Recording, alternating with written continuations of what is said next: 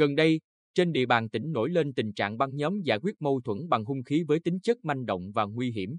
Giữa hai bên có mâu thuẫn cá nhân, Trần Công Sĩ sinh năm 1992, ở thành phố Quy Nhơn từng bạc tai Nguyễn Duy Khương sinh năm 1995, ở huyện Tuy Phước. Đó là lý do dẫn đến sự việc sáng 28 tháng 2, Khương mang súng bắn đạn bi bắn sĩ ngay tại ngã tư Phan Đình Phùng Trần Hưng Đạo thành phố Quy Nhơn.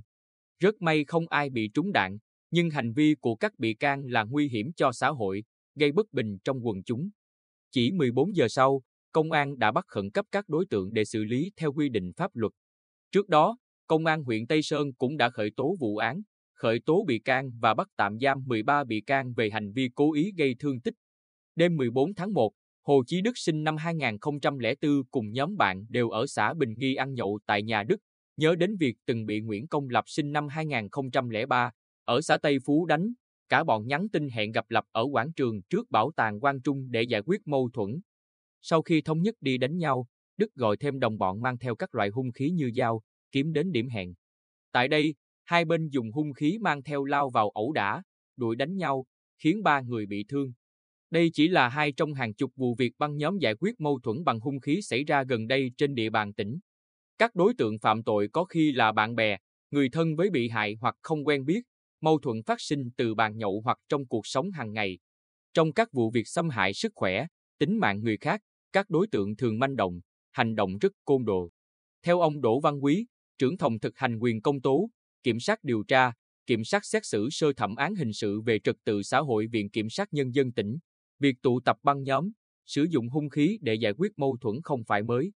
Ông Quý nói, tuy nhiên, trước đây chủ yếu đánh lén, đánh bất ngờ, nay các đối tượng lại chuẩn bị hung khí để thanh toán lẫn nhau một cách có chủ đích. Điều này cho thấy sự manh động, côn đồ của tội phạm.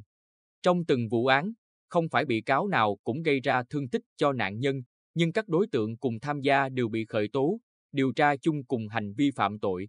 Thượng tá Trương Văn Phụng, trưởng phòng cảnh sát hình sự công an tỉnh, nhận định các đối tượng mâu thuẫn, hiềm khích nhau, rồi rủ rê người khác sử dụng hung khí nguy hiểm để xử lý đối phương chủ yếu mang tính bộc phát, tuy nhiên khi hành động lại rất liều lĩnh, sử dụng kết hợp nhiều loại hung khí.